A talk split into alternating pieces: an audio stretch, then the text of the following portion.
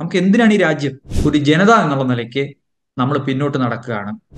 നിയമം ഉണ്ടാക്കി വെച്ചിരിക്കുന്നത് ആളുകൾ അനുസരിക്കാൻ വേണ്ടിയിട്ടാണ്. നിങ്ങൾ എങ്ങനെയാണ് ഇത് അനുസരിക്കുക? കാരണം ഇത് ആളുകൾക്ക് അറിയില്ല ഇത് നടപ്പാക്കാൻ പോകുന്ന പോലീസുകാർക്ക് അറിയില്ല ഭരണഘടനയിൽ എഴുതി വെച്ച കാര്യങ്ങൾക്കെല്ലാം വിരുദ്ധമായി കാര്യങ്ങൾ നടക്കും എന്ന സൂചനയാണ്. വളരെ ദൗർഭാഗ്യകരമായ സൂചനയാണ്. സ്വാഗതം ഇൻസൈറ്റിലേക്ക്. ഇന്ന് റിപ്പബ്ലിക് ദിനമാണ്. പ്രേക്ഷകർക്ക് റിപ്പബ്ലിക് ദിന ആശംസകൾ അറിയിക്കുന്നു ആദ്യം. ഇന്ന് നമുക്കൊപ്പം ഉള്ളത് നിയമവിദഗ്ധ വിദഗ്ധനായ ഹരീഷ് വാസുദേവനാണ്. റിപ്പബ്ലിക് ദിനം ഏത് വിധത്തിലാണ് പ്രധാനമാകുന്നത്? പ്രത്യേകിച്ച് ഈ റിപ്പബ്ലിക് ദിനം ഏത് വിധത്തിലാണ് പ്രധാനമാകുന്നത്? റിപ്പബ്ലിക് എന്നുള്ള നിലയ്ക്ക് രാജ്യം ഏത് വിധത്തിലാണ് വെല്ലുവിളികൾ നേരിടുന്നത്? ഈ വിഷയങ്ങളെക്കുറിച്ച് സംസാരിക്കുകയാണ് ഇന്ന്. ഹരീഷ് നമ്മളിത് സംസാരിക്കുമ്പോൾ സാധാരണഗതിയിൽ ഒരു റിപ്പബ്ലിക് ദിനം നമുക്ക് ഭരണഘടനയെക്കുറിച്ച് ഭരണഘടന നൽകുന്ന അവകാശങ്ങളെക്കുറിച്ച് അന്തസ്സോടെ സമത്വത്തോടെ ഒക്കെ മനുഷ്യന് പൗരന്മാർക്ക് ജീവിക്കാൻ ഭരണഘടന നൽകുന്ന അവസരത്തെക്കുറിച്ച് ഒക്കെ ആവേശം കൊള്ളേണ്ട ദിവസമാണ്. പക്ഷേ ഇപ്പോഴത്തെ സാഹചര്യത്തിൽ ആ ആവേശം ഈ റിപ്പബ്ലിക് ദിനത്തിൽ ഉണ്ടോ? എന്താ എല്ലാവർക്കും റിപ്പബ്ലിക് ദിന ആശംസകൾ. സ്കൂളിൽ പഠിക്കുന്ന കാലത്ത് ആണ് എനിക്കൊക്കെ സംശയം ഉണ്ടാവുന്നത്. ഈ സ്വാതന്ത്ര്യദിനം കൂടാതെ എന്തിനാണ്? വേറൊരു ചുവന്ന ദിവസം. നമ്മൾ സ്വാതന്ത്ര്യദിനത്തിനാണ് ഹെഡ് മാസ്റ്റർ പതാക ഉയർത്തുന്നത്. മറ്റൊരു ദിവസം റിപ്പബ്ലിക് ദിനമാണ്. ഇത് രണ്ടും തമ്മിലുള്ള വ്യത്യാസം എന്താണെന്ന് നമ്മൾ കുട്ടികളായിട്ടുള്ള നമ്മൾ എല്ലാവരും ചോദിച്ചിട്ടുണ്ട്. അപ്പോ സാധാരണഗതിയിൽ സിവിക്സ് ടീച്ചർ തരുന്ന മറുപടി സ്വാതന്ത്ര്യദിനം നമുക്ക് എല്ലാവർക്കും മനസ്സിലാവുന്ന കാര്യമാണ്. സ്വാതന്ത്ര്യം കിട്ടിയ ദിവസം റിപ്പബ്ലിക് ദിനം നമ്മൾ ഭരണഘടന നമ്മുടെ രാജ്യത്തിന് സമർപ്പിച്ച് അത് നമ്മൾ സ്വീകരിച്ച ദിവസമാണ് എന്നാണ് പറയുന്നത്. സത്യത്തിൽ ഈ റിപ്പബ്ലിക് എന്ന് പറഞ്ഞാൽ എന്താണെന്ന് വലിയ പിടുത്തം ഇത് പറഞ്ഞു തരുന്ന അധ്യാപകർക്കും ഉണ്ടായിട്ടില്ല എന്നാണ് എനിക്ക് തോന്നിയിട്ടുള്ളത്. അത് അതിനുശേഷം നമുക്ക് കുറച്ചുകൂടെ വ്യക്തമായി. അപ്പൊ എന്താണ് റിപ്പബ്ലിക് എന്ന വാക്കിന് അർത്ഥം എന്ന് നമ്മളിപ്പോ ഒരു മൈക്കും ക്യാമറ എടുത്തുകൊണ്ട് നമ്മുടെ റോഡിലൂടെ നടക്കുന്ന ആളുകളോടൊക്കെ ചോദിച്ചാൽ നൂറ് പേരോട് ചോദിച്ചാൽ എത്ര പേർക്ക് സത്യത്തിൽ? ഈ ക്വിസിന് ചോദിച്ചാൽ മറുപടി പറയുന്ന പോലെ ഇന്ത്യയുടെ ഭരണഘടന നിലവിൽ വന്ന ദിവസമാണെന്നൊക്കെ പറയുന്നല്ലാതെ നമ്മളൊരു ജനത എന്നുള്ള നിലയ്ക്ക് നമുക്ക് അതിന് എന്തുമാത്രം ഇമ്പോർട്ടൻസ് ഉണ്ടെന്നോ ഒരു പൗരൻ എന്നുള്ള നിലയ്ക്ക് നമുക്ക് ഇതിന് എന്തുമാത്രം നമ്മുടെ ജീവിതത്തിൽ എന്തുമാത്രം സ്വാധീനം ചെലുത്തുന്നോ സത്യത്തിൽ നമ്മുടെ വിദ്യാഭ്യാസത്തിലൂടെ മനസ്സിലാവുന്നില്ല എന്നാണ് എന്റെ വ്യക്തിപരമായ അനുഭവം. ഒരുപക്ഷെ അങ്ങയുടെ അനുഭവം അങ്ങേക്ക് പറയാമായിരിക്കും. ഹരീഷ് ഈ പറഞ്ഞത് വളരെ ക്ലിയർ ആണ്. കാരണം വെച്ച് കഴിഞ്ഞാൽ ഇതേ സംശയങ്ങൾ വിദ്യാർത്ഥിയായിരിക്കുമ്പോൾ നമ്മുടെ മനസ്സിലൊക്കെ ഉണ്ടായിരുന്നതാണ്. പിൽക്കാലത്ത് ഈ റിപ്പബ്ലിക് എന്താണ് എന്ന് നമ്മൾ ജോലിയുടെ ഭാഗമായി നമ്മുടെ സഹപ്രവർത്തകരോട് തന്നെ ചോദിക്കുമ്പോൾ പലപ്പോഴും ഇതെന്തിനാണ് ഇങ്ങനെ ഒരു ദിനം എന്നുള്ളത് അല്ലെങ്കിൽ ഇതെന്താണ് ഈ റിപ്പബ്ലിക് എന്നുള്ളതിനെക്കുറിച്ചുള്ള ധാരണകൾ വളരെ പരിമിതമാണ് എന്ന് പലപ്പോഴും മനസ്സിലായിട്ടുമുണ്ട് അതെന്തുകൊണ്ടാന്ന് വെച്ച് കഴിഞ്ഞാൽ സ്വാതന്ത്ര്യദിനം നമുക്ക് മനസ്സിലാവുന്ന യുക്തിയാണ്. ബ്രിട്ടീഷുകാർ നമ്മളെ ഭരിച്ചുകൊണ്ടിരുന്നതിൽ നിന്ന് നമുക്ക് കിട്ടിയ മോചനം അഥവാ സ്വാതന്ത്ര്യമാണ് സ്വാതന്ത്ര്യദിനം. ഇത് മനസ്സിലാക്കാൻ സാധാരണക്കാരുടെ അല്ലെങ്കിൽ കൊച്ചുകുട്ടികളുടെ ഒരു ബുദ്ധി മതി പക്ഷെ റിപ്പബ്ലിക് മനസ്സിലാക്കാൻ കൊച്ചുകുട്ടികളുടെ ബുദ്ധി പോരാ.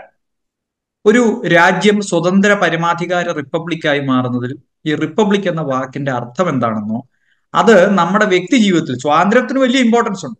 ബ്രിട്ടീഷുകാരുടെ ഭരണത്തിൽ നമ്മൾ മാറി. പക്ഷെ റിപ്പബ്ലിക് എന്ന സംഗതിക്ക് നമുക്ക് എന്തുമാത്രം ഇമ്പോർട്ടൻസ് ഉണ്ടെന്നുള്ളത് നമുക്ക് മനസ്സിലായിട്ടില്ല. ഒരു ജനത എന്നുള്ള നിലയ്ക്ക് ഇന്ത്യയ്ക്ക് മനസ്സിലായിട്ടില്ല വ്യക്തിപരമായി പൗരന്മാർക്ക് മനസ്സിലായിട്ടില്ല ഇൻസ്റ്റിറ്റ്യൂഷൻസിന് മനസ്സിലായിട്ടില്ല. ഇത് ഇൻസ്റ്റിറ്റ്യൂഷൻസിന് മനസ്സിലാവാത്തതുകൊണ്ടാണ് ഇത് കുട്ടികളിലേക്ക് പകർന്നു കൊടുക്കാൻ കഴിയാത്തത്. ഇത് ഏതെങ്കിലും സിവിക്സ് പഠിപ്പിക്കുന്ന ടീച്ചറുടെ എന്തെങ്കിലും കഴിവില്ലായ്മ കൊണ്ടോ വ്യക്തിഗതമായ കുറവ് കൊണ്ടോ അല്ല.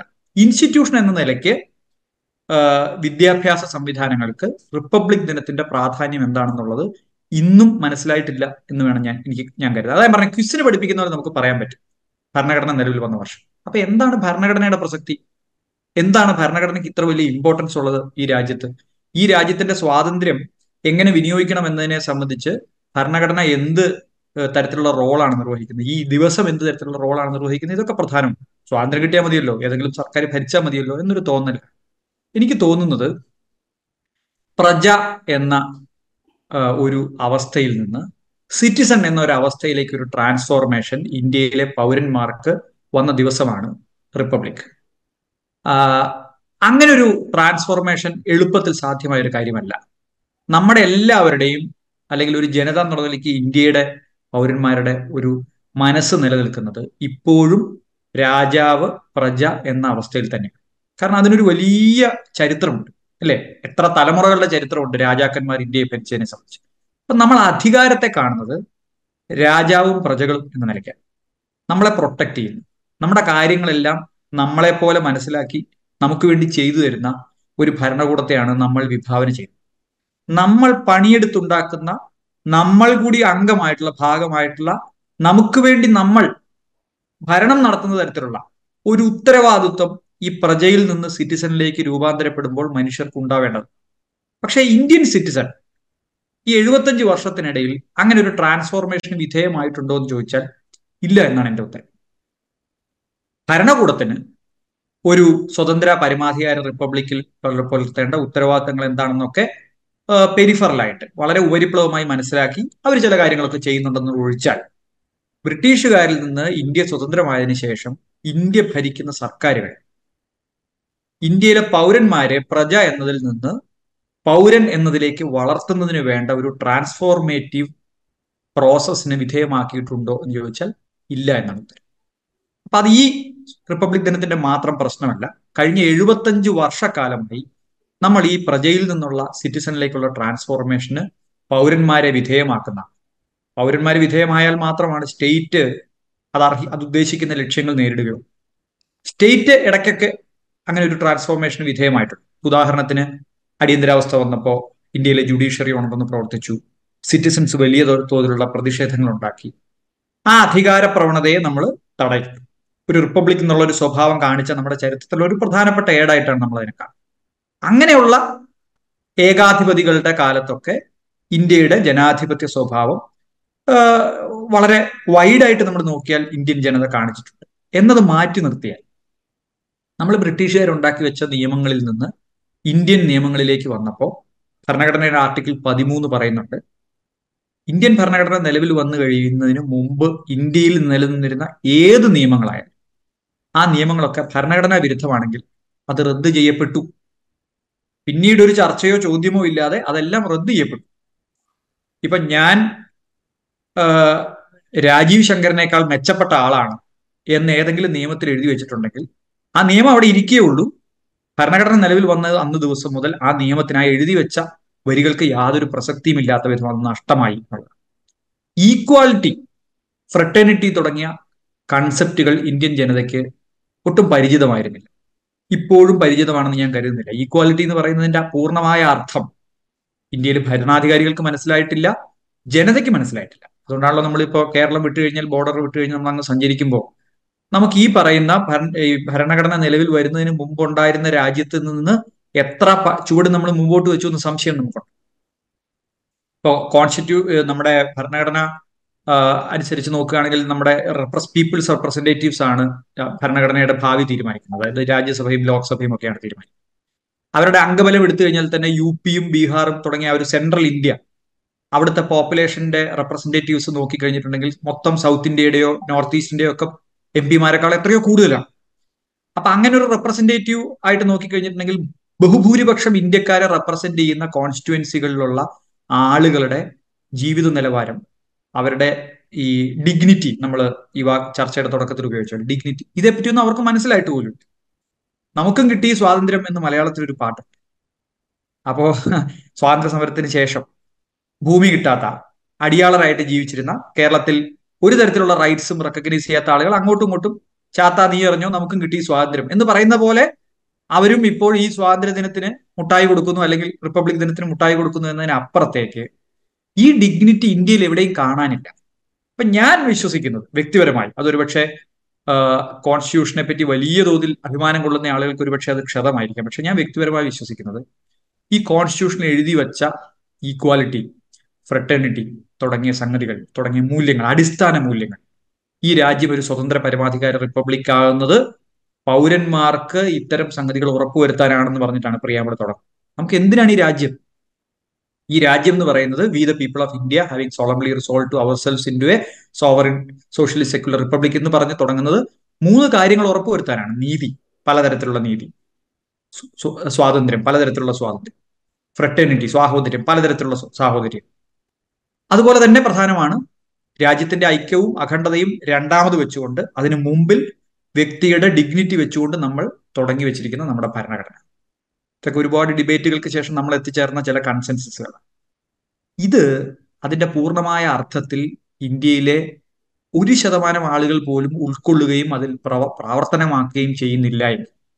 നമ്മൾ ഭരണഘടന ഒരു റിപ്പബ്ലിക്കായി നമ്മളെ പറഞ്ഞതുകൊണ്ട് മാത്രം കാര്യങ്ങൾ എത്തുന്നില്ല. ഇതൊരു മേക്ക് ബിലീഫ് ആണെന്ന് എനിക്ക് തോന്നിയിട്ടുണ്ട്. എഴുപത്തഞ്ച് വർഷമായി നാം നമ്മളോട് തന്നെ പറയുന്ന നുണയാണ് ഇന്ത്യൻ ഭരണഘടന ഇന്ത്യയിലെ പൗരന്മാർക്ക് ഈ തുല്യതയെല്ലാം ഉറപ്പുവരുത്തിയിട്ടുണ്ട് ഉറപ്പുവരുത്തുന്നുണ്ടെന്ന്. ഭരണഘടന അത് പറയുന്നുണ്ടെന്നുള്ളതല്ലാതെ അത് ഫോളോ ചെയ്യേണ്ട ഇൻസ്റ്റിറ്റ്യൂഷൻസ് സ്റ്റേറ്റ് ആയിക്കോട്ടെ ജുഡീഷ്യറി ആയിക്കോട്ടെ എക്സിക്യൂട്ടീവ് ആയിക്കോട്ടെ നമ്മുടെ ജനപ്രതിനിധികളായിക്കോട്ടെ അതിന്റെ താഴേക്ക് വരുമ്പോൾ നമ്മുടെ ജനത ഇതിനെല്ലാം തീരുമാനിക്കുന്ന വിൽ ഓഫ് ദ പീപ്പിൾ ഭൂരിപക്ഷ ജനത ഇത് ഉൾക്കൊണ്ടിട്ടില്ല.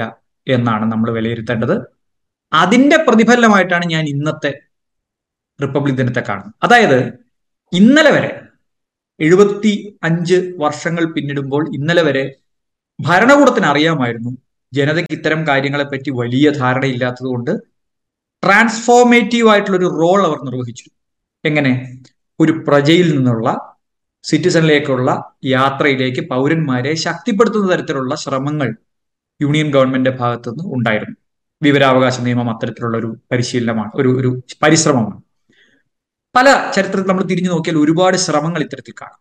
ആളുകളെ സ്ട്രെങ്തൻ ചെയ്യുകയും അവരുടെ മൗലികാവകാശങ്ങൾ ഉറപ്പുവരുത്തുകയും ചെയ്യുന്ന ശ്രമങ്ങൾ എക്സിക്യൂട്ടീവിന്റെയും ലെജിസ്ലേച്ചറിന്റെയും ജുഡീഷ്യറിയുടെയും ഭാഗത്ത് നിന്ന് ഉണ്ടായിട്ടുണ്ട്.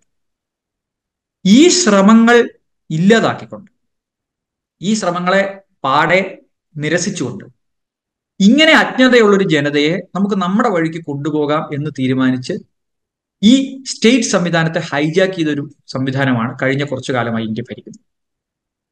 അപ്പൊ മറ്റ് സർക്കാരുകളോട് എടുക്കുന്നത് പോലെയുള്ള ഒരു സമീപനം സിറ്റിസണ് ഈ കാര്യത്തിൽ എടുക്കാൻ പറ്റില്ല. കാരണം സ്റ്റേറ്റ് ഭരിക്കുന്ന ആളുകളുടെ യൂണിയൻ ഓഫ് ഇന്ത്യ ഭരിക്കുന്ന ആളുകളുടെ രാഷ്ട്രീയ നിലപാടെന്ന് പറയുന്നത് ഇവിടെ സെക്യുലറിസം പാടില്ല എന്നുള്ളത്.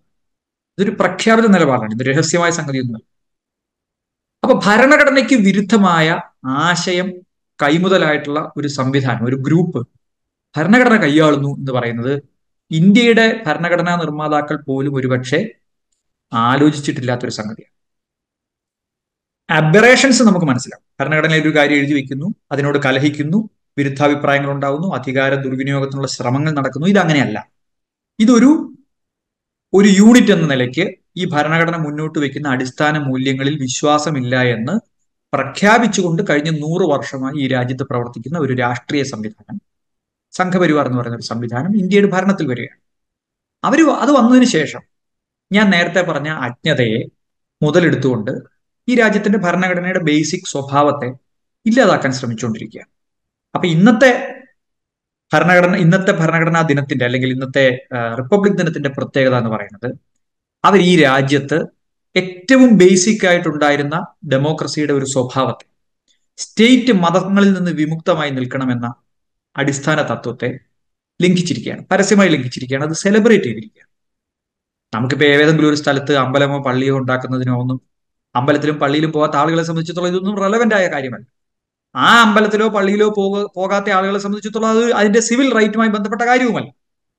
പക്ഷേ പാർലമെന്റിന്റെ ഉദ്ഘാടനം ഒരു മതചടങ്ങ് പോലെ നടത്തുകയും ഒരു മതസ്ഥാപനത്തിന്റെ ഉദ്ഘാടനം സ്റ്റേറ്റ് നേരിട്ട് നടത്തുകയും ചെയ്യുമ്പോൾ അത് അപ്രോപ്രിയേറ്റ് ചെയ്യുമ്പോൾ സ്വാതന്ത്ര്യദിനത്തിന് അല്ലെ സ്വാതന്ത്ര്യ സമരകാലത്ത് തുടങ്ങിയ ഒരു സമരമല്ല ഇത്.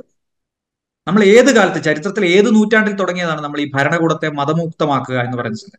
സ്റ്റേറ്റും റിലീജിയനും രണ്ടായിരിക്കണമെന്ന് നമ്മൾ നൂറ്റാണ്ടുകളായി ഉണ്ടാക്കിയ ഒരു കൺസെപ്റ്റ് യൂറോപ്പിൽ നിന്നൊക്കെ അംഗീകരിച്ച് എല്ലായിടത്തും അംഗീകരിക്കപ്പെട്ട ഒരു കൺസെപ്റ്റിൽ നിന്ന് നമ്മൾ പിന്നോട്ട് പോവുക. അപ്പൊ ചരിത്രം പിന്നോട്ട് നടന്ന് പത്ത് നാനൂറ് വർഷങ്ങൾ പിന്നോട്ട് നടന്ന് നമ്മൾ തുടങ്ങിയിടത്ത് തന്നെ എത്തുന്നു എന്നതാണ് ഈ റിപ്പബ്ലിക് ദിനത്തിന് ഞാൻ കാണുന്ന ഒരു പ്രത്യേകത. ഒരു ജനത എന്നുള്ള നിലയ്ക്ക് നമ്മൾ പിന്നോട്ട് നടക്കുകയാണ് എന്നാണ് എനിക്ക് തോന്നുന്നത്. റൈറ്റ് ഇപ്പോൾ ഈ സൂചിപ്പിച്ചല്ലോ അതായത് എന്താണ് ഈ റിപ്പബ്ലിക് ദിനം? അല്ലെങ്കിൽ ഇത് എന്തിനു വേണ്ടിയിട്ടാണ്? ഈ ഭരണഘടന പൗരന്മാരെ അല്ലെങ്കിൽ ജനത്തെ പൗരനായി ട്രാൻസ്ഫോം ചെയ്യുന്നതിന് വേണ്ടിയുള്ളതായിരുന്നു. പക്ഷേ അത് നടക്കാതെ പോയതിന്റെ വാർഷികം എന്ന് നമുക്ക് വേണമെങ്കിൽ വിശേഷിപ്പിക്കാമെന്ന് സൂചിപ്പിച്ചല്ലോ. ഞാൻ ചോദിക്കുന്നത് ഈ കഴിഞ്ഞ റിപ്പബ്ലിക് ദിനത്തിനും ഈ റിപ്പബ്ലിക് ദിനത്തിനും ഇടയ്ക്ക് വളരെ പ്രധാനപ്പെട്ടതാണ് എന്ന് ഞാൻ വിചാരിക്കുന്ന സംഭവങ്ങൾ. ഇപ്പോൾ ഹരീഷ് നേരത്തെ സംസാരിച്ചപ്പോൾ സൂചിച്ച് സൂചിപ്പിച്ച പാർലമെന്റിന്റെ ഉദ്ഘാടന ചടങ്ങ് മതപരമായ ചടങ്ങിലൂടെ നടന്നത്. അല്ലെങ്കിൽ പാർലമെന്റ് ഉദ്ഘാടനം മതപരമായ ഒരു ചടങ്ങിലൂടെ നടന്നത്. രാജ്യത്തെ ഒരു ബാബറി മസ്ജിദ് തകർത്ത സ്ഥലത്ത് നിർമ്മിച്ച ക്ഷേത്രത്തിന്റെ ഉദ്ഘാടന ചടങ്ങ് ഭരണകൂടം നടത്തുന്നത് ഇതൊക്കെ നമ്മൾ കാണുന്നുണ്ട്. ഇതിനിടയിൽ നിയമ സംവിധാനത്തിലൂടെ തന്നെ പൗരന്റെ അവകാശങ്ങളെ മാറ്റിമറിക്കാൻ പാകത്തിലുള്ള ശ്രമങ്ങൾ ഈ കാലയളവിൽ ഉണ്ടായിട്ടുണ്ട്. ഒന്ന് നിയമ ഭേദഗതികളാണ് ക്രിമിനൽ നടപടി നിയമങ്ങൾ. അത് ബ്രിട്ടീഷ് കാലത്തെ നിയമങ്ങൾ മാറ്റുകയാണ് എന്ന പ്രഖ്യാപനത്തോടുകൂടെ മാറ്റിയതിൽ ഉണ്ടായ മാറ്റിയത് വഴി ഉണ്ടായ പൗരാവകാശ ലംഘനങ്ങൾ. അതുപോലെ ടെലികമ്മ്യൂണിക്കേഷൻ ആക്ട് കൊണ്ടുവന്നപ്പോൾ അത് പൗരന്റെ സ്വകാര്യതയിലേക്ക് കടന്നു കയറുന്ന വിധത്തിലാക്കിയത്. പോസ്റ്റൽ ആക്ട് ഭേദഗതി ചെയ്തപ്പോൾ അത് പൗരന്റെ സ്വകാര്യതയിലേക്ക് കടന്നു കയറുന്നതാക്കിയത്. ഇങ്ങനെ പലതിരക്ക് ഈ കഴിഞ്ഞ റിപ്പബ്ലിക് ദിനം മുതൽ ഈ റിപ്പബ്ലിക് ദിനം വരെയുള്ള കാലം ഒരുപക്ഷെ ഈ രണ്ടായിരത്തി പതിനാല് മുതൽ അധികാരത്തിലിരിക്കുന്ന സംവിധാനം ഏറ്റവും ഫലപ്രദമായി ഭരണഘടനയെ മറികടക്കാൻ ഉപയോഗിച്ച കാലമായി കാണേണ്ടി വരും എന്നെനിക്ക് തോന്നുന്നു. അതെ. അത് ഞാൻ നേരത്തെ പറഞ്ഞ ഒരു വ്യത്യാസമാണ്. അതായത് ഇത്രയും കാലമുള്ള സർക്കാരുകൾ പല റിഗ്രസീവ് ആയിട്ടുള്ള നിയമങ്ങളും കൊണ്ടുവന്നിട്ടുണ്ട്. നമ്മൾ ചരിത്രത്തിലേക്ക് നോക്കിയാൽ കോൺഗ്രസ് ലീഡ് ചെയ്തിട്ടുള്ള ഗവൺമെന്റ് പൗരാവകാശങ്ങൾ ലംഘിച്ചിട്ടുണ്ട് പല നിയമങ്ങളും കൊണ്ടുവന്നിട്ടുണ്ട്. അത് അബറേഷൻസ് ആയിരുന്നു. പലപ്പോഴും അതിനെ ജനത തിരിച്ചടിച്ചിട്ടുണ്ട് കോടതികൾ ഇടപെട്ടിട്ടുണ്ട്. ഇപ്പൊ ഒരു വ്യത്യാസം ഒരു ടോട്ടലിറ്റേറിയൻ സ്റ്റേറ്റിന്റെ സ്വഭാവത്തിലേക്ക് ഗവൺമെന്റ് മാറിയിട്ടുണ്ട്. ഏകധാനത എന്ന് പറയുന്ന ഒരു ഒരു പ്ലൂറലിസം ഇല്ലാതാവുന്ന ഒരു സ്ഥിതിവിശേഷം. അതിന്റെ ഏറ്റവും നല്ല ഉദാഹരണങ്ങളാണ് അങ്ങ് സൂചിപ്പിച്ചത്. പാർലമെന്റിൽ ചർച്ച ഉണ്ടാവുന്നില്ല. നമ്മൾ എന്തിനാണ് പാർലമെന്റ് ഉണ്ടാക്കിയിരിക്കുന്നത്? പാർലമെന്റാണ് ഈ രാജ്യത്തെ കൊണ്ടുപോകുന്നതെന്നാണ് നമ്മൾ വിചാരിക്കുന്നത്. അല്ലെ നമ്മളെ അങ്ങനെയാണ് വിശ്വസിപ്പിച്ചിരിക്കുന്നത്. ഈ രാജ്യത്തെ ബഹുഭൂരിപക്ഷം വരുന്ന ജനങ്ങളുടെ റെപ്രസെന്റേറ്റീവ്സ് പല ഐഡിയോളജി വെച്ച് പുലർത്തുന്ന പല ഭാഷകളിലുള്ള ആളുകൾ ഈ രാജ്യമാണ് ഒരു രാജ്യമായിട്ടാണ് ഇന്ത്യ നിലനിൽക്കുന്നത് എന്ന് ബോധ്യപ്പെടും വിധത്തിലാണ് അവിടെ ഒരു ഭരണസഭ. കാരണം സത്യത്തിൽ അങ്ങനെ ഒരു രാജ്യത്തിന്റെ സ്വഭാവമൊന്നുമില്ല. ഇപ്പൊ അതിന്റെ ചരിത്രം പറയാൻ നമുക്ക് സമയമില്ല. പല ഭാഷകൾ പല സംസ്കാരങ്ങൾ പലവിധ ഭൂപ്രദേശങ്ങൾ. എങ്ങനെയാണ് ഈ രാജ്യം ഒരു രാജ്യമായി നിലനിൽക്കുന്നത് അത്ഭുതം തോന്നുന്ന വിധത്തിലുള്ള രാജ്യത്തിന്റെ രൂപീകരണമാണ് നാൽപ്പത്തി ഏഴ് നടന്നത്. ഇത് നിലനിൽക്കുന്നത് ഈ ഡൈവേഴ്സിറ്റി ഒരുമിച്ച് കൂട്ടിച്ചേർത്ത് കൊണ്ടുപോകാൻ കഴിയുന്നുണ്ട്. പാർലമെന്റിൽ നടന്ന ചർച്ചകളുടെ നിലവാരം പരിശോധിച്ചാൽ പാർലമെന്റ് തന്നെ നടക്കുന്നില്ല. പാർലമെന്റിൽ ചർച്ചകൾ നടക്കുന്നില്ല. സ്വതന്ത്രമായ ചർച്ചകൾ പാർലമെന്റിന് പുറത്ത് നടന്നുകൊണ്ടിരുന്ന സ്പേസ് ഇന്ത്യയിലെ മീഡിയകളുടെ സ്പേസ് ആയാലും അത്തരം സംഗതികളായാലും അവിടെയൊന്നും അത്തരം ചർച്ചകൾ നടക്കുന്നില്ല. ആ ആ സ്പേസസ് ഒക്കെ പലരും വാങ്ങിച്ചു വെച്ചിരിക്കുക. അതിൽ ഏറ്റവും പ്രധാനപ്പെട്ട ഭേദഗതികളാണ് അങ്ങോട്ട് സൂചിപ്പിച്ചു. ഒരു ഒരു ഒന്നര നൂറ്റാണ്ടിന്റെ ഭാരം പേറുന്ന ഐ പി സിയും സി ആർ പി സിയും സമാനമായിട്ടുള്ള ഇന്ത്യൻ എവിഡൻസ് ആക്ടും ഒക്കെ ഒറ്റയടിക്ക് മാറ്റുകയാണ്. അതിന്റെ പേര് മാറുന്നു എന്നുള്ളത് മാത്രമല്ല അതിന്റെ കോണ്ടന്റ് എൺപത്തി എൺപത് എൺപത്തഞ്ച് ശതമാനവും പഴയ കണ്ടന്റ് നിലനിർത്തിയിട്ടുണ്ട് എന്ന് പറഞ്ഞാൽ പോലും. നമ്മൾ എന്തിനാണ് ഇത് മാറ്റുന്നത്? നിയമ ഭേദഗതികൾ എന്തിനാണ്? അപ്പോ സംഘപരിവാറിന്റെ നറേഷൻ എന്താണ്? ബ്രിട്ടീഷുകാരുണ്ടാക്കിയ നിയമം നമുക്ക് മാറ്റണ്ടേ? നമുക്ക് പഴയ സംഗതികൾ മാറ്റണ്ടേ? ഇത് ആരോടാ ചോദിക്കുന്നതെന്നറിയോ? നിയമം എങ്ങനെയാണ് പ്രവർത്തിക്കുന്നതെന്ന് ആഴത്തിൽ അറിയാത്ത ഒരു വലിയ ജനതയോടാണ് ചോദിക്കുന്നത്. അവരെന്താ വിചാരിക്കുന്നതെന്നറിയോ? വീട്ടിലെ ഒരു ഒരു നൂറ്റാണ്ട് പഴയ കസേര. നമ്മൾ വെച്ചോണ്ടിരിക്കണോ? മാറ്റണ്ടേ. വീട്ടിൽ ഒരു നൂറ്റാണ്ട് പഴക്കമുള്ള സംഗതികൾ പുസ്തകങ്ങൾ. എന്തിന് വീട് തന്നെ? ഒരു നൂറ്റാണ്ട് പഴക്കമുള്ള വീടാണെങ്കിൽ നമ്മളത് മാറ്റണ്ടേ? നമുക്ക് പുതിയ വീട് വേണ്ടേ? നമുക്ക് എല്ലാത്തിനും പുതിയത് വേണമല്ലേ നമ്മൾ എല്ലാ ദിവസവും അങ്ങനെ പുതുമ ആഗ്രഹിക്കുന്ന ആളുകൾ ഈ നിയമവും അങ്ങനെയാണെന്ന് തെറ്റിദ്ധരിപ്പിച്ചാണ് ആളുകളോട് ഇത് നിയമം മാറ്റണ്ടേന്ന് ചോദിക്കുന്നത്. നിങ്ങൾക്ക് എന്തിനാണ് നിയമം മാറ്റുന്നത്? അതിനൊരു ആൻസർ വേണം. ഇന്ന വരി കുഴപ്പമാണ്. കൊളോണിയൽ ലോകത്തിരുന്ന് ബ്രിട്ടീഷുകാർ ഇന്ത്യക്കാരെ ഭരിക്കാൻ വേണ്ടി ഇന്ത്യക്കാരെ ക്രിമിനൽ കേസുകളിൽ കൊടുക്കാൻ വേണ്ടി ഉണ്ടാക്കി. ഇന്ത്യക്കാർക്ക് വേണ്ടി മാത്രമല്ല ഐ പി സി ഒരുപാട് രാജ്യങ്ങൾക്ക് വേണ്ടി ഉണ്ടാക്കിയ നിയമമാണ്. ആ അങ്ങനെ ഒരു ഒരു നിയമത്തിന്റെ കാഴ്ചപ്പാട് കുഴപ്പം. മനുഷ്യർ തുല്യതയുള്ള മനുഷ്യർ തമ്മിൽ ഡീൽ ചെയ്യേ ചെയ്യേണ്ടിയിരുന്ന ഒരു നിയമമല്ല ബ്രിട്ടീഷുകാർ ഉണ്ടാക്കിയ നിയമം. ബ്രിട്ടീഷുകാർ ഇന്ത്യക്കാരെ ഡീൽ ചെയ്യാൻ വേണ്ടി ഉണ്ടാക്കിയ നിയമം അപ്പൊ അതിനകത്തൊരു പവർ ഹൈറാർക്കിയുടെ പ്രശ്നമുണ്ട്. അതിനെ നമുക്ക് ഇക്വലൈസ് ചെയ്യണം. പോലീസിനെ നീതിന്യായ സംവിധാനത്തെ ഒക്കെ പൗരന് തുല്യാവകാശം നൽകുന്ന തരത്തിലുള്ള ഒരു ക്രിമിനൽ നിയമ സംവിധാനം വേണം. ഇതാണ് ഇതിന്റെ അടിസ്ഥാനം. നിയമം മാറണം എന്നുണ്ടെങ്കിൽ അതാണ് ഇതിന്റെ അടിസ്ഥാനം. പക്ഷെ എന്താ സംഭവിച്ചത്? കൊളോണിയലായി കൊണ്ടുവന്ന എല്ലാ റിഗ്രസീവ് നിയമങ്ങളെയും നിലനിർത്തി. കൊളോ കൊളോണിയൽ ശക്തികൾ പോലും ബ്രിട്ടീഷുകാർ പോലും കൊണ്ടുവരാൻ ഭയപ്പെട്ട ജനാധിപത്യ വിരുദ്ധ പ്രൊവിഷൻസ് അതിനകത്തേക്ക് കൊണ്ടുവന്നു. ഒരു ബ്രിട്ടീഷ് രാജിനകത്ത് സ്വാതന്ത്ര്യത്തിന് മുമ്പുള്ള രാജ്യത്ത് ഒരാളെ അറസ്റ്റ് ചെയ്ത് പതിനഞ്ച് ദിവസം മാത്രം റിമാൻഡിൽ വെക്കാം മജിസ്ട്രേറ്റിന് എന്ന് കണക്കാക്കിയിരുന്ന ഒരു സംഗതി നിന്ന നിപ്പിൽ അറുപത് ദിവസമായി മാറുകയാണ്. സാധാരണ പോലീസുകാർ പിടിച്ചിട്ട് ആളുകളെ ഇടിക്കുമ്പോൾ പതിനഞ്ച് ദിവസം കഴിയുമ്പോൾ ഇവനെ മജിസ്ട്രേറ്റിന് മുമ്പിൽ ഹാജരാക്കേണ്ടതാണ് അല്ലെങ്കിൽ ഇവളെ മജിസ്ട്രേറ്റിന് മുമ്പിൽ ഹാജരാക്കേണ്ടതാണ് എന്ന പേടിയെങ്കിലും ഉണ്ടാവും.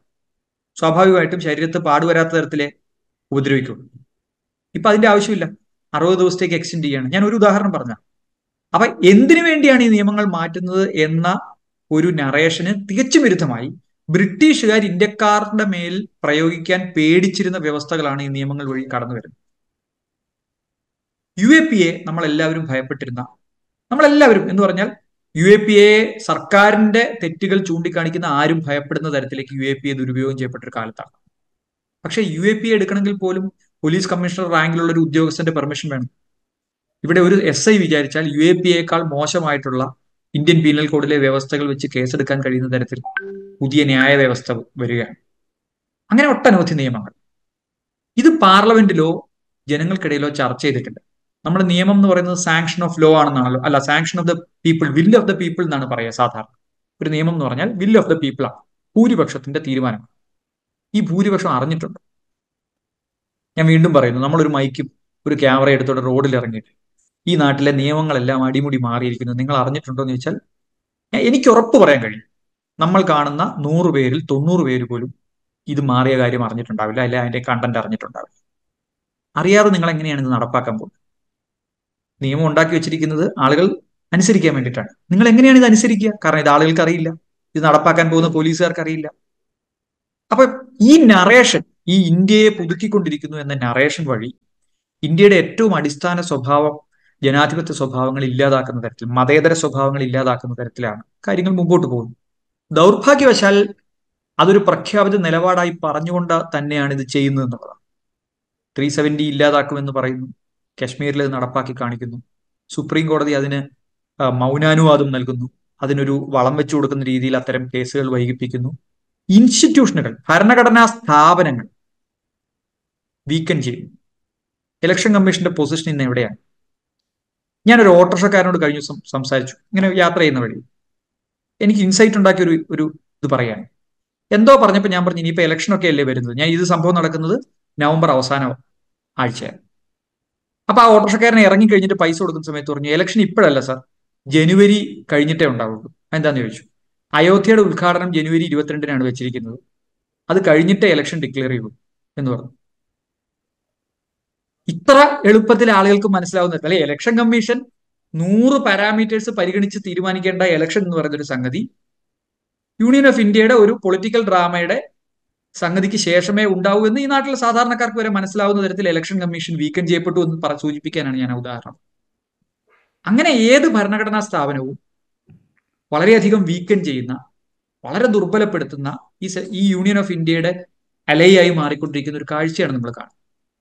അങ്ങനെ നോക്കിയാൽ ഒരു പക്ഷേ ഇത് പലവിധ ഫാക്ടേഴ്സ് പരിശോധിച്ച് പറയേണ്ട ഒരു കാര്യമാണ്. പക്ഷേ സ്വാതന്ത്ര്യാനന്തര ഇന്ത്യയിൽ ഏറ്റവും റിഗ്രസീവായ നിയമങ്ങൾ ടോട്ടലിറ്റേറിയൻ സ്റ്റേറ്റിലേക്ക് അധികാര രൂപം കേന്ദ്രീകരിക്കപ്പെടുന്നതിലേക്ക് എതിർ ശബ്ദങ്ങളെ ഇല്ലാതാക്കുന്ന തരത്തിലേക്ക് നിയമനിർമ്മാണങ്ങൾ നടത്തിയ ഏറ്റവും കൂടുതൽ നിയമനിർമ്മാണങ്ങൾ നടത്തിയ ഒരു വർഷമാണ് പാർലമെന്റ്. ഒരു കാര്യം കൂടി പരിശോധിക്കുക.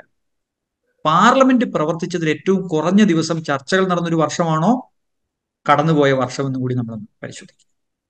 വല്ല കോവിഡ് കാരണം അടച്ചിട്ട വർഷങ്ങൾ ഒഴിവാക്കിയാൽ ഏറ്റവും കുറഞ്ഞ ചർച്ചകൾ ഏറ്റവും കുറഞ്ഞ സംവാദങ്ങൾ നടന്ന ഒരു വർഷം കൂടിയായിരിക്കും അതുകൊണ്ടാണ് നമ്മുടെ നീതി ആയോഗിന്റെ തലവൻ ടു മച്ച് ഓഫ് ഡെമോക്രസി എന്ന് പറയുന്നത് നമ്മൾ അതാണ് ആ നറേറ്റീവ് എന്തിനാണ് ഇത്രയധികം ചർച്ചകൾ? നമുക്ക് അപ്പം ചുട്ടെടുക്കുന്നത് പോലെ നിയമങ്ങൾ പാസ്സാക്കിയ പോരെ എന്നുള്ളതാണ് ഈസി നറേഷൻ ഇത്തരം നിയമങ്ങൾ കാടൻ നിയമങ്ങൾ എന്ന് പറയാൻ പാടില്ല. അതിനേക്കാൾ മോശമായ നിയമങ്ങൾ വരുമ്പോൾ നമ്മൾ ചോദിക്കുമ്പോൾ ഇവർക്ക് ഈസി നറേഷൻ ഉണ്ട്. അതായത് നിങ്ങൾ രാജ്യദ്രോഹി അല്ലെങ്കിൽ നിങ്ങൾ എന്തിനു പേടിക്കണം?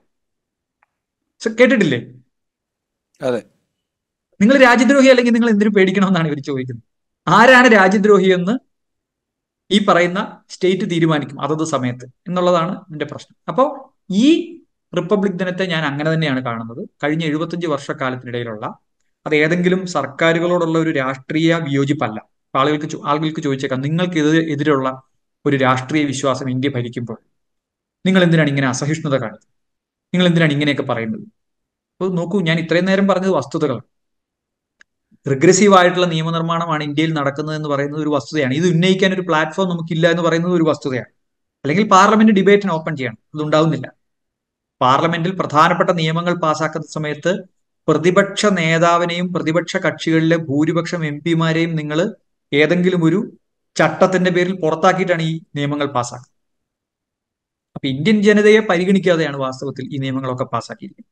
ഇതിന്റെ അന്തസത്ത ചർച്ച ചെയ്യപ്പെടുന്നില്ല. ആ അർത്ഥത്തിൽ നോക്കിയാൽ ലോകത്തെമ്പാടും ഭരണാധികാരികൾ അധികാര കേന്ദ്രീകരണത്തിന്റെ പാതയിലാണ്. ഇന്ത്യ മാത്രമായ ഒരു സംഗതിയല്ല. ഇത് പലയിടത്തും അങ്ങനെ നടക്കുന്നുണ്ടെങ്കിൽ പോലും അവിടെയെല്ലാം ഭയപ്പെടുന്ന ഒരു ഭരണാധികാരിയും ധൈര്യപ്പെടാത്ത തരത്തിലുള്ള സെൻട്രലൈസേഷൻ ഓഫ് പവറാണ് ഇന്ത്യയിൽ നടക്കുന്നത്. പ്രിയാമ്പിളിൽ മതേതരത്വം എഴുതി വെച്ചിട്ട് അതിനെ പരസ്യമായി ലംഘിച്ചുകൊണ്ട് പാർലമെന്റ് ഉദ്ഘാടനവും ഒരു മന്ദിരം ഉദ്ഘാടനം ഒരു ഒരു ക്ഷേത്ര നിർമ്മാണവും നടത്താൻ ഈ രാജ്യത്തെ സർക്കാരിന് കഴിയുന്നുണ്ടെങ്കിൽ അതിനോട് ജുഡീഷ്യറി വളരെ നെഗറ്റീവായി പ്രതികരിക്കുന്നുണ്ടെങ്കിൽ തീർച്ചയായിട്ടും ഈ രാജ്യത്ത് ഭരണഘടനയിൽ എഴുതി വെച്ച കാര്യങ്ങൾക്കെല്ലാം വിരുദ്ധമായി കാര്യങ്ങൾ നടക്കും എന്ന സൂചനയാണ്. വളരെ ദൗർഭാഗ്യകരമായ സൂചനയാണ് ഈ റിപ്പബ്ലിക് ദിനത്തിന് രാജ്യത്തെ സർക്കാർ നമുക്ക് തരും. ഇതൊരു ഇതൊരു അവസാനത്തെ സർക്കാരൊന്നും അല്ല. അതുകൊണ്ട് തന്നെ നമുക്ക് സാധ്യതകളുണ്ട്. ഞാൻ പറയുന്നത് സോഫാർ ഇങ്ങനെയാണ് ട്രെൻഡ് എന്ന് പറയാനേ പറ്റും. റൈറ്റ് ഇപ്പോൾ പറഞ്ഞല്ലോ പാർലമെന്റിലെ ചർച്ചകളുടെ കാര്യം പറഞ്ഞല്ലോ. നൂറ്റി നാൽപ്പത്തി ആറ് എം പിമാരെയാണ് രാജ്യസഭയിലും ലോക്സഭയിലുമായിട്ട് കഴിഞ്ഞ പാർലമെന്റ് അവസാന സമ്മേളനത്തിൽ സസ്പെൻഡ് ചെയ്ത് ആ സസ്പെൻഷൻ നിലനിൽക്കുകയാണ് നമ്മൾ ഈ പറയുന്ന പല നിയമങ്ങളും പാസ്സാക്കപ്പെട്ടത്. അതവിടെ നിൽക്കട്ടെ. ഇപ്പോൾ ഇത് സംസാരിക്കുമ്പോൾ ആർട്ടിക്കിൾ ത്രീ സെവന്റിയെക്കുറിച്ച് ഹരീഷ് സംസാരിച്ചപ്പോൾ സൂചിപ്പിച്ചു. അതും അതിന് സുപ്രീം കോടതിയുടെ അനുവാദം അംഗീകാരം ലഭിച്ചതും ഈ കഴിഞ്ഞ റിപ്പബ്ലിക് ദിനത്തിന് ശേഷം ഈ റിപ്പബ്ലിക് ദിനം വരെയുള്ള ഇടവേളയിലാണ്. ഭരണഘടനയുടെ സംരക്ഷകൻ എന്ന് പറയുന്നത് സത്യത്തിൽ ജുഡീഷ്യറിയാണ്. അല്ലെങ്കിൽ നിയമ സംവിധാനങ്ങളാണ്. അഭിഭാഷകരും സുപ്രീം കോടതികളും ഒക്കെ ചേരുന്ന ഒരു നിയമ സംവിധാനമെന്ന് വേണമെങ്കിൽ നമുക്ക് പറയാം. എസ്പെഷ്യലി ജുഡീഷ്യറിയാണ് ഭരണഘടനയുടെ സംരക്ഷകൻ എന്ന് പറയുന്നത്. ആ റോൾ എത്രമാത്രം നിർവഹിക്കപ്പെടുന്നുണ്ട് എന്നുള്ളൊരു ക്വസ്റ്റ്യൻ കൂടെ ഈ റിപ്പബ്ലിക് ദിനത്തിലില്ലേ? തീർച്ചയായിട്ടും ഉണ്ട്. ഞാൻ ഇന്ത്യയിൽ ഏറ്റവും കുറവ് ഓഡിറ്റിങ്ങിന് വിധേയമായ കോൺസ്റ്റിറ്റ്യൂഷണൽ ഇൻസ്റ്റിറ്റ്യൂഷൻ ഭരണഘടനാ കോടതികളാണെന്ന് വിശ്വസിക്കുന്ന ഒരു അഭിഭാഷകൻ. എന്തുകൊണ്ടെന്നാൽ ഭരണഘടനയിൽ എഴുതി വെച്ചതുകൊണ്ടോ അത് പാസ്സാക്കിയത് കൊണ്ടോ സ്വയം നടപ്പാവുന്ന ഒന്നല്ല ഭരണഘടന. വളരെ കോംപ്ലക്സ് ആയിട്ടുള്ളൊരു സംഗതിയാണ് ഇന്ത്യൻ ഭരണഘടന. എന്തുകൊണ്ടാണെന്ന് വെച്ച് കഴിഞ്ഞാൽ അഫർമേറ്റീവ് ആക്ഷനിലൂടെ മാത്രമേ നിങ്ങൾക്ക് ഞാൻ നേരത്തെ പറഞ്ഞ പ്രജകളുടെ കൂട്ടത്തെ സിറ്റിസൺ ആക്കി കൺവേർട്ട് ചെയ്യാൻ പറ്റുള്ളൂ ആരുടെ കയ്യിലാണോ അധികാരം അവർ കോൺസ്റ്റിറ്റ്യൂഷന്റെ തത്വങ്ങൾ അനുസരിച്ച് ഭരണം നിർവഹിക്കുമ്പോഴും പുതിയ നിയമങ്ങൾ കൊണ്ടുവരുമ്പോഴും അത് ജനങ്ങൾക്കിടയിൽ നടപ്പാക്കി ജനങ്ങളെ എംപവർ ചെയ്യുമ്പോഴും മാത്രമാണ് ഭരണഘടന നടപ്പാവും നിങ്ങൾ ഒരു നിയമം ലംഘിച്ചാൽ നിങ്ങൾക്ക് അതിനുള്ള പണിഷ്മെന്റ് കിട്ടും. സ്റ്റേറ്റിന്റെ എക്സിക്യൂട്ടീവ് ഒരു നിയമം ലംഘിച്ചാൽ അവരതിന് അക്കൗണ്ടബിൾ ആണ്. അവരതിന് പണിഷ്മെന്റ് മേടിക്കേണ്ടി വരും. പാർലമെന്റ് ഉണ്ടാക്കുന്ന ഏത് നിയമം എക്സിക്യൂട്ടീവിന്റെയോ നിയമനിർമ്മാണ സഭയുടെയോ ആളുകൾ ലംഘിച്ചാൽ നിങ്ങൾക്ക് അതിനുള്ള ഒരു അക്കൗണ്ടബിലിറ്റി ഉണ്ട്. എന്നാൽ ഭരണഘടന ലംഘിച്ചാൽ ഈ രാജ്യത്ത് അതിനൊരു അതൊരു ശിക്ഷയല്ല. അതിനൊരു ശിക്ഷയില്ല. കോൺസ്റ്റിറ്റ്യൂഷണൽ കോടതികൾ എന്താണ് കേൾക്കുന്നത്? ഞാനും രാജീവും തമ്മിലുള്ള വ്യക്തി കേസുകളല്ല കേൾക്കുന്നത്. സ്റ്റേറ്റ് പൗരന്മാർക്ക് ഉറപ്പുവരുത്തുന്ന ഉറപ്പുവരുത്തേണ്ട മൗലികാവകാശങ്ങൾ സ്റ്റേറ്റ് ലംഘിക്കുന്നു എന്നാണ് ഓരോ റിട്ട് ഹർജിയിലെയും ആവശ്യം. അപ്പൊ ഇന്ത്യയിലെ ഹയർ ജുഡീഷ്യറി ഹൈക്കോടതികളും സുപ്രീം കോടതിയും എത്ര റിട്ട് ഹർജികൾ അനുവദിക്കുന്നുണ്ടോ? അതിന്റെ അർത്ഥം സ്റ്റേറ്റ് ആ ഘട്ടങ്ങളിലെല്ലാം പൗരന് ഭരണഘടന നൽകുന്ന ഉറപ്പുകൾ പാലിക്കാൻ പരാജയപ്പെട്ടു എന്നാണ്. ഒരു സ്റ്റേറ്റ് ഭരണഘടന നൽകുന്ന മൗലികാവകാശം ഒരു പൗരന്റേത് കവർന്നെടുക്കുന്നതിന് എന്തെങ്കിലും വില കൊടുക്കുന്നുണ്ടോ എന്ന് നമ്മൾ ചോദിച്ചു നോക്കും. ഇല്ല. ഒരാളെ സ്റ്റേറ്റ് മൗലികാവകാശങ്ങളിൽ നിന്ന് തടഞ്ഞാൽ അധികാരത്തിന്റെ ദുർവിനിയോഗം സംഭവിച്ച് തടഞ്ഞാൽ അയാൾ കോടതിയിൽ കേസ് കൊടുത്ത് കേസ് ജയിക്കുന്നു. ആ കേസ് ജയിച്ചത് കൊണ്ട് അയാൾക്ക് ആ നീതി കിട്ടി എന്നല്ലാതെ അത് ഭരണഘടന കൊടുത്ത അധികാരം ദുർവിനിയോഗം ചെയ്ത സ്റ്റേറ്റിന് ഒന്നും വില കൊടുക്കേണ്ടി വരുന്നില്ല. ഭരണഘടന നിരന്തരമായി ലംഘിക്കപ്പെടുകയാണ്. എല്ലാ ദിവസവും ലംഘിക്കപ്പെടുക ഏതെങ്കിലും നിയമം പാർലമെന്റ് പാസ്സാക്കുമ്പോൾ അത് കോടതി സ്ട്രക്ക് ഡൗൺ ചെയ്യുമ്പോൾ പാർലമെന്റാണ് ഭരണഘടന ലംഘിക്കുന്നത്. ഇതിനൊരു കോൺസിക്വൻഷ്യൽ എഫക്റ്റ് ഇല്ല എന്നാണ് ഞാൻ പറഞ്ഞത്. ആർക്കും അധികാരത്തിലെടുക്കുന്ന ആർക്കും ഭരണഘടന ലംഘിക്കാം. അതിന് യാതൊരു കോൺസിക്വൻഷ്യൽ എഫക്റ്റും ഇല്ല. പിറ്റേ ദിവസം പുതിയ ഉത്തരവ് കൊണ്ടുവന്ന് വീണ്ടും ലംഘിക്കാം. സുപ്രീം കോടതി അഞ്ചു കൊല്ലോ പത്ത് കൊല്ലോ കഴിയുമ്പോൾ അത് സ്ട്രക്ക് ഡൗൺ ചെയ്യും. അപ്പൊ ഭരണാധികാരികൾക്ക് ഒട്ടും ഭരണഘടനയ്ക്ക് അക്കൗണ്ടബിൾ ആവേണ്ട ഒരു സ്ഥിതിവിശേഷം ഇല്ല. ഈ വയലേഷനെ ഡിഫെൻഡ് ചെയ്യുന്നതിന് ഒരു വിലയും കൊടുക്കേണ്ടി വരുന്നില്ല. സത്യത്തിൽ ഒരു പൗരന്റെ മൗലികാവകാശം സംരക്ഷിക്കാൻ ഉണ്ടാക്കുന്ന ഒരു സ്റ്റേറ്റ് അത് പരാജയപ്പെട്ടു എന്ന് പറഞ്ഞാൽ ആ ഗവൺമെന്റ് സ്റ്റെപ്പ് ഡൗൺ ചെയ്യണം. അങ്ങനെ ആയിരുന്നെങ്കിൽ ഈ രാജ്യത്തെ സർക്കാരുകൾ രാവിലെ മുതൽ വൈകുന്നേരം വരെ ഭരണഘടന നടപ്പാക്കാൻ വേണ്ടി യത്നിച്ചേ. പക്ഷെ അങ്ങനെ ഒരു വിലയും കൊടുക്കേണ്ടി വരുന്നു ജുഡീഷ്യറിയോ ജുഡീഷ്യറി ഒട്ടുമില്ല. ഞാൻ ഈ പറയുന്ന പ്രോസസ് ഉണ്ടല്ലോ. ഇന്ത്യയിലെ എല്ലാ നിയമങ്ങളും ഭരണഘടനാനുസൃതമാണോ? Part three of the constitution അനുസൃതമാണോ എന്ന് പരിശോധിക്കേണ്ട ടെസ്റ്റ് റിവ്യൂ നടത്തേണ്ട കോടതികൾക്ക് ദൗർഭാഗ്യവശാൽ അതിന് സമയമില്ല. അവർ പരിശോധിക്കുന്നത് മറ്റു അവരുടെ പ്രയോറിറ്റീസ് മറ്റു ചിലതാണ്. ഒരുപാട് കേസുകൾ കുന്നുകൂടി വരുന്നു. എക്സിക്യൂട്ടീവിനെതിരായിട്ടുള്ള ആക്ഷൻസ് ഒക്കെ ചോദ്യം ചെയ്യപ്പെട്ടു വരുന്നു. അപ്പൊ ഞാൻ പറഞ്ഞ ഇങ്ങനെ ഒരു ജുഡീഷ്യറി ഇന്ത്യയെ ഭരണഘടനാനുസൃതമായി നടത്താൻ വലിയ തോതിൽ ശ്രമിച്ച ഒരു ജുഡീഷ്യറി നമുക്ക് ഒരു വലിയ നല്ല പാസ്റ്റ് ഉണ്ട്. Krishna Iyer sir justice V R കൃഷ്ണയ്യരുടെയും ഭഗവതിയുടെയും ഒക്കെ ഒരു പാസ്റ്റ് നമുക്കുണ്ട്. ഇന്ത്യൻ ജുഡീഷ്യറിയാണ് വാസ്തവത്തിൽ നമ്മൾ ഇന്ന് കാണുന്ന ജനാധിപത്യത്തെ ജനാധിപത്യമാക്കി നിലനിർത്തിയത്. ഭരണഘടനയിലെ അന്തസ്സും മൂല്യവും എല്ലാം ഭരണകർത്താക്കളിലേക്ക് നിർബന്ധിക്കുന്നതിൽ ഇന്ത്യൻ ജുഡീഷ്യറിക്ക് വലിയ പങ്കുണ്ട്. അതുകൊണ്ടാണ് അവർക്ക് ഒരു സ്വതന്ത്രാധികാരം നൽകിയിരിക്കുന്നത് നിയമനത്തിന്റെ കാര്യത്തിലായാലും പ്രവർത്തനത്തിന്റെ കാര്യത്തിലായാലും. ഇത് അർഹിക്കുന്ന തരത്തിലുള്ള ഒരു ശ്രമം ഇന്ത്യൻ ജുഡീഷ്യറിയുടെ ഭാഗത്ത് നിന്ന് ഉണ്ടായിട്ട് ഉണ്ടാവുന്നുണ്ടോ എന്ന് ചോദിച്ചാൽ ഇല്ല എന്നാണ് എന്റെ ഉത്തരം. അവരെ അക്കൗണ്ടബിൾ ആക്കാൻ പറ്റുന്നുമില്ല. നിങ്ങൾ ജുഡീഷ്യറിയിൽ ഇരിക്കുന്ന കാലത്ത് കേന്ദ്ര സർക്കാരോ സംസ്ഥാന സർക്കാരുകളോ സ്റ്റേറ്റിന്റെ ഏതെങ്കിലും മിഷണറിയോ ഭരണഘടന ലംഘിക്കുന്നതിന് അവരെ അക്കൗണ്ടബിൾ ആക്കുന്നില്ല എങ്കിൽ നിങ്ങൾ റിട്ടയർ ചെയ്തതിന് ശേഷം എന്ത് പ്രസംഗം നടത്തിയിട്ടും കാര്യമില്ല. ആ സിസ്റ്റം ഒട്ടും അക്കൗണ്ടബിൾ അല്ല. ആരോടാണ് ഇന്ത്യൻ ജുഡീഷ്യറിക്ക് അക്കൗണ്ടബിലിറ്റി ഉള്ളത്? ഭരണഘടനയോടാണ് തീർച്ചയായിട്ടും. അതിന് അതിനപ്പുറം ഒരു ഇൻസ്റ്റിറ്റ്യൂഷനുമായിട്ടും അപ്പോൾ അറ്റ്മോസ്റ്റ് പവർ നൽകിയിരിക്കുന്നത് അറ്റ്മോസ്റ്റ് ഡ്യൂട്ടി ഉപയോഗിച്ചു? ഡ്യൂട്ടി ഉള്ളതുകൊണ്ട്. ആ ഡ്യൂട്ടി നിർവഹിക്കാൻ പലപ്പോഴും സ്റ്റേറ്റ് പരാജയപ്പെടുന്നു. അല്ല ജുഡീഷ്യറി പരാജയപ്പെടുന്നു എന്നാണ് എനിക്ക് തോന്നിയിട്ടുള്ളത്. അതൊരു കാലികമായ വിമർശനം മാത്രമാണ്. എന്തുകൊണ്ടാണ് ഇങ്ങനെ സംഭവിക്കുന്നത് എന്നുകൂടി ഞാൻ ആലോചിച്ചിട്ടുണ്ട്. ഇന്ത്യയുടെ ഭരണഘടന മുന്നോട്ട് വയ്ക്കുന്ന മൂല്യവ്യവസ്ഥകൾ മനസ്സിലാക്കുന്ന ആളുകളല്ല പലപ്പോഴും ജഡ്ജിമാരായി വരുന്നു ജനാധിപത്യത്തെ അതിന്റെ പൂർണമായ അർത്ഥത്തിൽ മനസ്സിലാക്കാത്ത അത് സ്വന്തം ജീവിതത്തിൽ പ്രാവർത്തികമാക്കാത്ത ആളുകൾ നീതിന്യായ പീഠത്തിലേക്ക് വരുമ്പോൾ സ്വാഭാവികമായിട്ടും അവർക്ക് ഇത് തന്നെ മതി എന്ന് തോന്നും ജെൻഡർ ബയാസുകളുള്ള വീട്ടിൽ ഒരു പാട്രിയാർക്കൽ സിസ്റ്റത്തിൽ ജീവിക്കുന്ന ജാതി വ്യവസ്ഥ പിന്തുടരുന്ന അത് കൊള്ളാവുന്ന കാര്യമാണെന്ന് സ്വയം കരുതുന്ന ആളുകൾ ഒരു ജുഡീഷ്യറി ഹയർ ജുഡീഷ്യറിയിൽ ഇരുന്നിട്ട് അൺടച്ചബിലിറ്റിക്കെതിരായിട്ടുള്ള ഒരു നിയമത്തെ എങ്ങനെയാണ് കാണുക? ഏറ്റവും ചുരുക്കി പറഞ്ഞാൽ കോഗ്നറ്റീവ് ബയാസ് എന്നൊരു സംഗതിയുണ്ട്.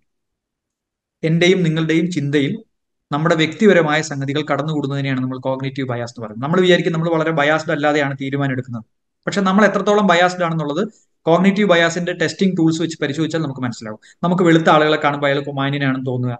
കറുത്ത കുള്ളനായിട്ടുള്ള ഒരാളെ കാണുമ്പോൾ നമ്മൾ മോശക്കാരനാണെന്ന് തോന്നുക. നമുക്കൊരു ട്രാൻസ്ജെൻഡറിനെ കാണുമ്പോൾ ആ ചില പരിഗണനകളൊക്കെ കൊടുക്കേണ്ടതുണ്ട്. എന്നല്ലാതെ നമുക്ക് തുല്യമായിട്ട് കാണാതിരിക്കുക. തുടങ്ങി നമുക്ക് ഒരുപാട് കോഗ്നേറ്റീവ് ബയാസുകളുണ്ട് രാവിലെ മുതൽ വൈകുന്നേരം വരെ നമ്മൾ നമ്മളെ തന്നെ പരിശോധിച്ചാൽ ഈ കോഗ്നേറ്റീവ് ബയാസുകൾ നമ്മളെ നോക്കി ചിരിക്കുന്നത് കാണും. ഇത് ജഡ്ജസിനും ഉണ്ട്. ഈ കോഗ്നറ്റീവ് ബയാസുകളിൽ നിന്ന് സ്വയം രക്ഷപ്പെടാനുള്ള എഫർട്ട് എടുക്കേണ്ടത് ജഡ്ജസാണ് അങ്ങനെ ഒരു അൺഡൂയിങ് ഓഫ് കോഗ്നറ്റീവ് ബയാസ് എന്നുള്ളത് ഇന്ത്യൻ ജുഡീഷ്യറിയിൽ ഞാൻ കണ്ടിട്ടില്ല.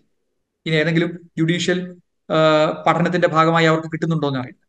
അതുകൊണ്ടാണ് ഈ മയിൽ ഇണ ചേരുന്നത് കണ്ണീരിലൂടെയാണെന്നൊക്കെ പറയുന്നതും നരേന്ദ്രമോദി സ്തുതികൾ നടത്തുന്ന വിധിന്യായങ്ങളൊക്കെ നമുക്ക് വരുന്നത്. വ്യക്തികൾ വരികയും പോവുകയും ചെയ്യും. നമ്മളൊരു നേഷനാണ് ഫോളോ ചെയ്യുന്നതെന്നും നമ്മളൊരു കോൺസ്റ്റിറ്റ്യൂഷനാണ് ഫോളോ ചെയ്യുന്നതെന്നും പറയേണ്ട പൊസിഷനിൽ ഇരുന്നുകൊണ്ട് വ്യക്തിപൂജകൾ പോലെയുള്ള വിധിന്യായങ്ങൾ അല്ലെങ്കിൽ ആളുകൾ കേട്ടാൽ ചിരിക്കുന്ന തരത്തിലുള്ള വിധിന്യായങ്ങൾ ഉണ്ടാവുന്നത് പലപ്പോഴും ഈ കോഗ്നേറ്റീവ് ബയാസിനെ അഡ്രസ് ചെയ്യാൻ പറ്റാത്തതാണ് അത് ഈ ഭരണഘടനയുടെ ബേസിക് പ്രിൻസിപ്പിൾസ് മനസ്സിലാവാത്തതുകൊണ്ട് കൂടിയാണ്.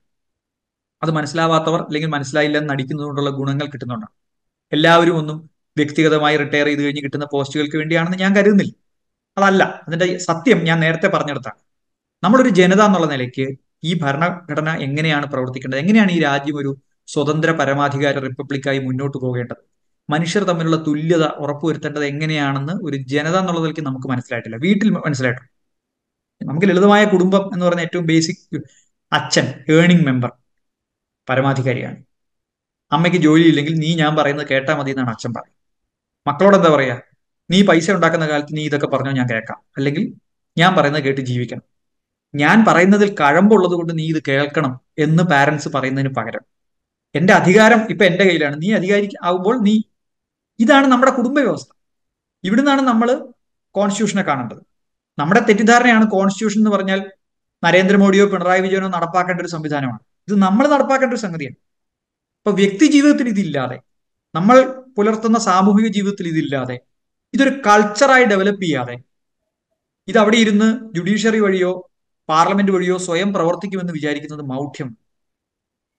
അതുകൊണ്ട് ഭരണഘടനയെ പലപ്പോഴും ഇതാണ് രസകരമായിട്ടുള്ളൊരു കാര്യം രാജീവ്. അതായത് നമ്മൾ ആരോടൊക്കെ ഭരണഘടനാ വിരുദ്ധമായി പെരുമാറുന്നോ ഇതൊന്നും നമുക്ക് പ്രശ്നമല്ല. നമ്മൾക്ക് ഭരണഘടനാ വിരുദ്ധമായ ഒരു ഡീലിംഗ് കിട്ടുമ്പോൾ വലിയ പ്രശ്നമാണ്. ശ്രീ പിണറായി വിജയനെ സംബന്ധിച്ചിടത്തോളം ഞാനൊരു വ്യക്തിയെ എടുക്കുകയല്ല ഒരു സ്റ്റേറ്റിന്റെ ഒരു ഹെഡിനെ സംബന്ധിച്ചിടത്തോളം അയാൾക്ക് താഴെയുള്ള മനുഷ്യരോടുള്ള അദ്ദേഹത്തിന്റെ ഭരണഘടനാ വിരുദ്ധതയൊക്കെ അദ്ദേഹത്തിന് ജസ്റ്റിഫൈബിൾ ആണ്. പക്ഷെ യൂണിയൻ ഓഫ് ഇന്ത്യയിൽ നിന്നോ ഗവർണറിൽ നിന്നോ ഒരു ഭരണഘടനാ വിരുദ്ധത നേരിടുമ്പോൾ അദ്ദേഹത്തിന് ഭരണഘടന വളരെ പ്രധാനപ്പെട്ടതായിരുന്നു. നരേന്ദ്രമോദിക്ക് മുകളിൽ ഒരു ഭരണകൂടം ഉണ്ടായിരുന്നെങ്കിൽ അവർ നരേന്ദ്രമോദിയോട് മോശമായി പെരുമാറുമ്പോൾ മാത്രമാണ് അദ്ദേഹത്തിന് ഭരണഘടന വലുതായി തോന്നുന്നത്. പക്ഷെ ഇന്ത്യയുടെ പ്രശ്നം അത്ര ലളിതമല്ല ഇപ്പോൾ ഈ ഭരണഘടനയെ അംഗീകരിക്കാത്ത അതിന്റെ മൂല്യങ്ങളെ അംഗീകരിക്കാത്ത മനുസ്മൃതി മുതൽ ഇങ്ങോട്ട് തുല്യതയല്ല വേണ്ടത് മനുഷ്യർ തുല്യരല്ല എന്ന് വിചാരിക്കുന്ന ചിലർ കൂടുതൽ സമന്മാരാണെന്ന് പറയുന്ന പോലെ ചിലർ കൂടുതൽ പ്രിവിലേജുകൾ ഉണ്ടെന്ന് വിശ്വസിക്കുന്ന ആഴത്തിൽ വേരുള്ള ഒരു മറ്റൊരു മൂല്യവ്യവസ്ഥ. ജാതി വ്യവസ്ഥയെ അനുസരിച്ചുള്ള മറ്റൊരു റിഗ്രസീവ് വ്യവസ്ഥയിൽ വിശ്വസിക്കുന്ന ആളുകൾ ഈ രാജ്യത്തെ നിയമനിർമ്മാണത്തിലേക്ക് കടന്നിരിക്കുന്നു. അവർക്ക് ചോദ്യം ചെയ്യാൻ ആളുകൾ ഇല്ലാതായിരിക്കുന്നു അവർക്ക് അക്കൗണ്ടബിലിറ്റി ഇല്ലാതായിരിക്കുന്നു. ഇന്ത്യയിലെ ഭൂരിപക്ഷം ജനങ്ങളിലേക്ക് ഈ ഭരണഘടനാ മൂല്യങ്ങൾ സന്നിവേശിപ്പിച്ചുകൊണ്ട് ഇതിന്റെ തെറ്റെന്താണെന്ന് ബോധ്യപ്പെടുത്താൻ ഇന്ത്യയിലെ പ്രതിപക്ഷ കക്ഷികൾക്ക് കഴിയാതെ പോകുന്നു. അത് ഈ കാലത്തെ ചെറിയ കാലത്തെ ഒരു ഒരു തോൽവിയാണെന്ന് എനിക്ക് തോന്നുന്നില്ല. അതിന് ഈ എഴുപത്തഞ്ച് വർഷത്തെ ചരിത്രം. നിങ്ങൾ അധികാരത്തിലിരിക്കുമ്പോൾ നിങ്ങൾ പഠിപ്പിക്കാത്ത കാര്യം നിങ്ങൾ പ്രതിപക്ഷത്തിരിക്കുമ്പോൾ മാത്രം പഠിപ്പിക്കാൻ ചെന്ന ആളുകൾക്ക് ഇത് മനസ്സിലാവില്ല. നമ്മുടെ വെല്ലുവിളി എളുപ്പത്തിൽ പരിഹരിക്കാൻ പറ്റുന്ന ഏതെങ്കിലും ഒരു സർക്കാരിനെ താഴെ ഇറക്കിയാൽ തീരുന്നതല്ല ഇന്ത്യയുടെ പ്രശ്നം. ഇന്ത്യയുടെ പ്രശ്നം നമ്മൾ നമുക്ക് വേണ്ടി ഉണ്ടാക്കിയ ഭരണഘടനയുടെ അർത്ഥം നമുക്ക് മനസ്സിലാവുന്നത് വരെ നമ്മൾ പണിയെടുക്കണമെന്നുള്ളതാണ്. റൈറ്റ് വളരെ നന്ദി ഹരീഷ്. ഈ രാവിലെ റിപ്പബ്ലിക് ദിനത്തിൽ ഇത്രയും വിശദമായി എന്താണ് റിപ്പബ്ലിക്? എന്താണ് റിപ്പബ്ലിക്കായി ഇന്ത്യൻ യൂണിയനെ നിലനിർത്തുന്നതിൽ നമുക്ക് ഓരോരുത്തർക്കുമുള്ള റോൾ?